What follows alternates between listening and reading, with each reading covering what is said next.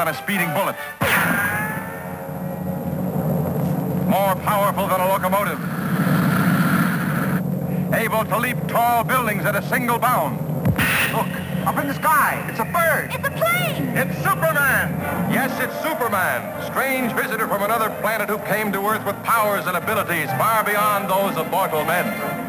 Superman, who can change the course of mighty rivers, bend steel in his bare hands, and who, disguised as Clark Kent, mild-mannered reporter for a great metropolitan newspaper, fights a never-ending battle for truth, justice, and the American way. Hello and welcome to Here's Johnny's Reviews and the summer of super rolls on with Superman movies. First up is a little known and some say forgotten movie from 1951, Superman and the Mole Men. I think this is the oldest movie I have covered by a good, oh, at least five years or so. Hmm. I think my oldest one actually before this was The Fly from Vincent Price from 1956. Anyway, moving on. Back to this movie, starring George Reeves as the Man of Steel. Doing some research on this movie, this isn't, as I thought, the first Superman movie. There was two before this, this Superman 48 and Atom Man vs Superman in 1950, both starring Kirk Alyn. So George Reeves isn't the first on-screen Superman then. Actually, and scratching that, because in doing some more research, it turns out these are serials, therefore it doesn't count. So, uh, anyway, I can find a very little information about this so-called movie. At 58 minutes long, it technically isn't a movie. You have to be 88 minutes to be called a movie. I'd say this is a plot, a plot, a pilot even, for the Superman TV show of the 50s. And all I can find out is this had a budget of $275,000 and this is the only live action Superman movie not to have Daily Planet in it or Perry White or even Metropolis for that matter. Also, this is one of only three movies not to have Lex Luthor, the other being Superman 3 and Man of Steel. So, with that, let's dive into Superman and the Mole Men, starring George Reeves. Phyllis Coates, Jeff Corey, and Walter Reed, directed by Lee Sholem. The plot When the world's deepest oil well awakens underground people, and the said people get attacked by the villagers, or the townsfolk rather, they fight back, so it's down to Superman to keep the peace. Now here we go. Before I dive into this, I will explain the new format to the podcast the good, the bad, and the ugly. The good being anything I find entertaining and or great about the said movie. The bad is anything I find annoying, stupid, or just plain bad. And ugly is anything I find in bad taste or indeed just plain ugly. So, look up in the sky. Is it a bird? Is it a plane? No, it's a man in a badly fitted woolen suit. I'll try not to judge us by modern standards, but no promises. So here we go. Let's dive into this one. First up, we have a good Lois Lane, played by Phyllis Coates, is a spunky, no-nonsense woman. The bad, the theme of the news for this isn't good enough for Superman. It feels like your standard run-of-mill 1950s sci-fi movie, not a bloody Superman movie. I mean, it's piss bloody poor. The ugly, that Superman suit is ugly. It is badly fitted, looks cheap, and, and a cape just hangs off his shoulders like it's bloody a wet towel for crying out loud and it's grey. What in the name of another good? Clark Kent slash Superman, played by George Reeves, actually does some digging into the story and doesn't just bumble around before turning into Superman. And another little interesting interesting piece of information I found on George Reeves. There's a story floating around that in the 1950s at a state fair, George Reeves was almost shot by a young boy who stole his father's gun to test out if someone is actually bulletproof. Reeves's quick thinking, uh, he talked little boy out of firing the gun, as the bullet would ping off his body and hurt someone else. However, there are stories floating around that he, George Reeves, was indeed kicked and punched in the guts and, if not testicles, by little boys testing if he was vulnerable or not.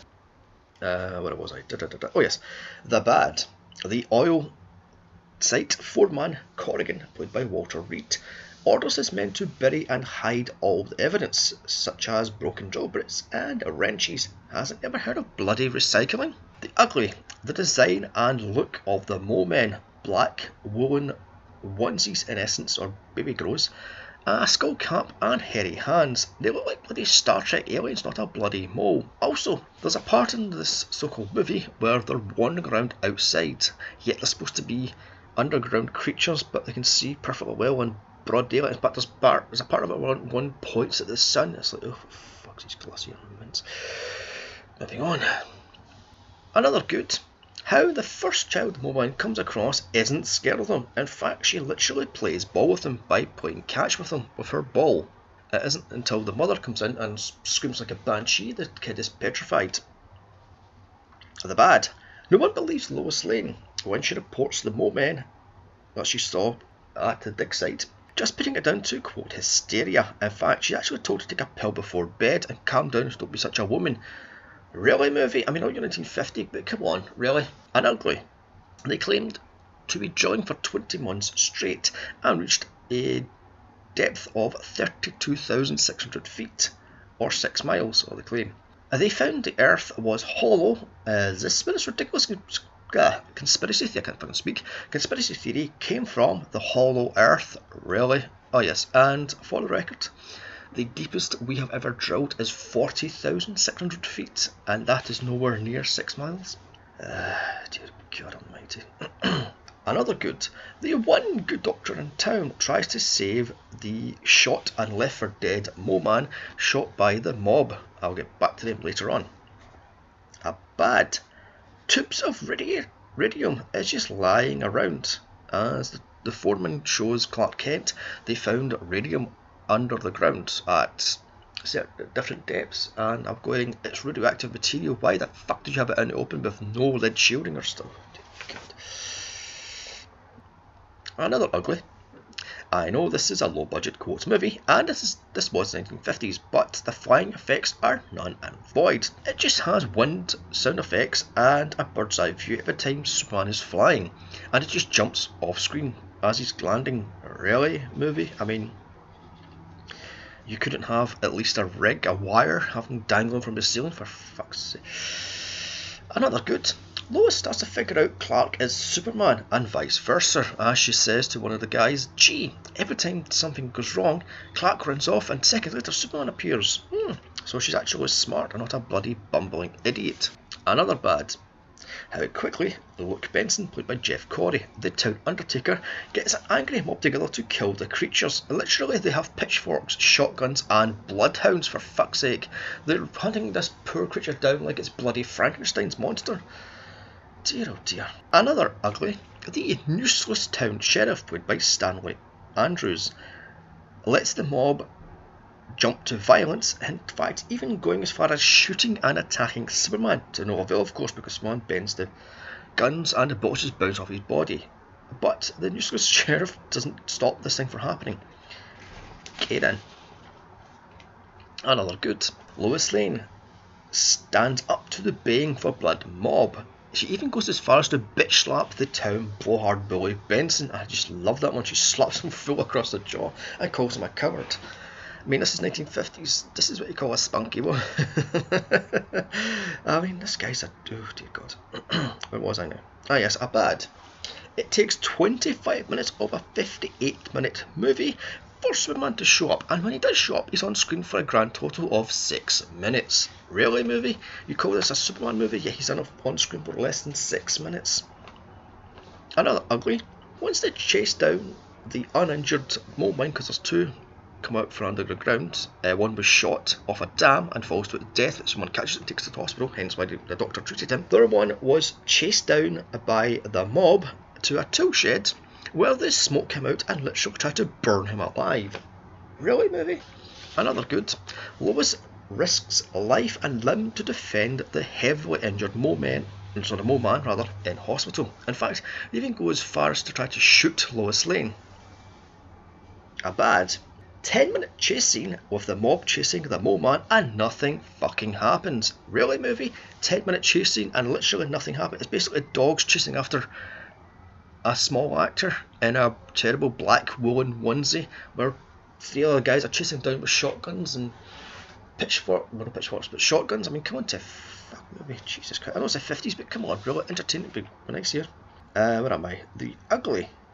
The oil company PR man, John Craig, played by Ray Walker, tells the chef to put a lid on it as the bad PR might hurt the city and indeed the company. You think you have literally tried to kill two underground aliens and have shot at the outsiders, aka Clark Kent and Lois Lane. And in fact, they've actually tried to beat up Superman also. Bad PR, you fucking think? Another bad, and I think this is my final bad. The mob runs a riot, even going as far as throwing the sheriff in jail. I mean, as I said, the sheriff is bloody useless, but come on, they actually punch him in the face and throw him in jail for crying out loud. And my final ugly, the mob almost kill Lois Lane by shooting at her outside the hospital, but luckily Superman catches a bullet last second. Really? I mean, you've got this big for blood mob, and their final guns guns willy nilly, and one almost shoots and kills Lois Lane. Come on, movie, really? Okay then, so that was Superman and the Mo-Men, a typically slow 50s piece of sci-fi which goes absolutely nowhere. Just goes to show how paranoid America was in the 50s with us versus them. I'm guessing these aliens or Mo-Men were supposed to be communists then and were just hunted down. I mean, Jesus Christ, man. They literally have the same sort of ending as um, Frankenstein but they chase down a monster with pitchforks and bloodhounds and shotguns, etc., etc. I mean, dear God Almighty.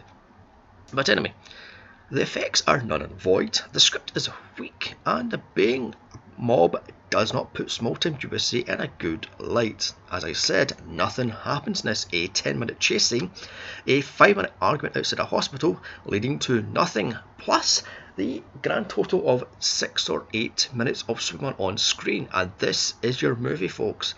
I'm going to give this thing a well below par 2 out of 10. But don't only that one, come back next week when we look at Superman 78 and the rest of the month and indeed September for the rest of the Superman movies, including Man of Steel and Justice League. October is House of Halloween, I look at the house movies. November is No Scare November, I look at the scary movie movies. And December is Festive Frights 2, including Child's Play and Krampus. So don't forget to share, like, comment, and subscribe. And also follow me on Twitter at Here's Johnny's Pod. Also email me with suggestions to Here's Johnny's Reviews at gmail.com. Check out my other superhero franchise podca- podcasts, even of Captain America, Iron Man, and Blade. Also, my solo podcast of Batman Returns, Catwoman, and Supergirl. A bye. Now we'll have to quickly change in a phone booth and turn into a super podcaster, super critic for next week's movie. Bye bye.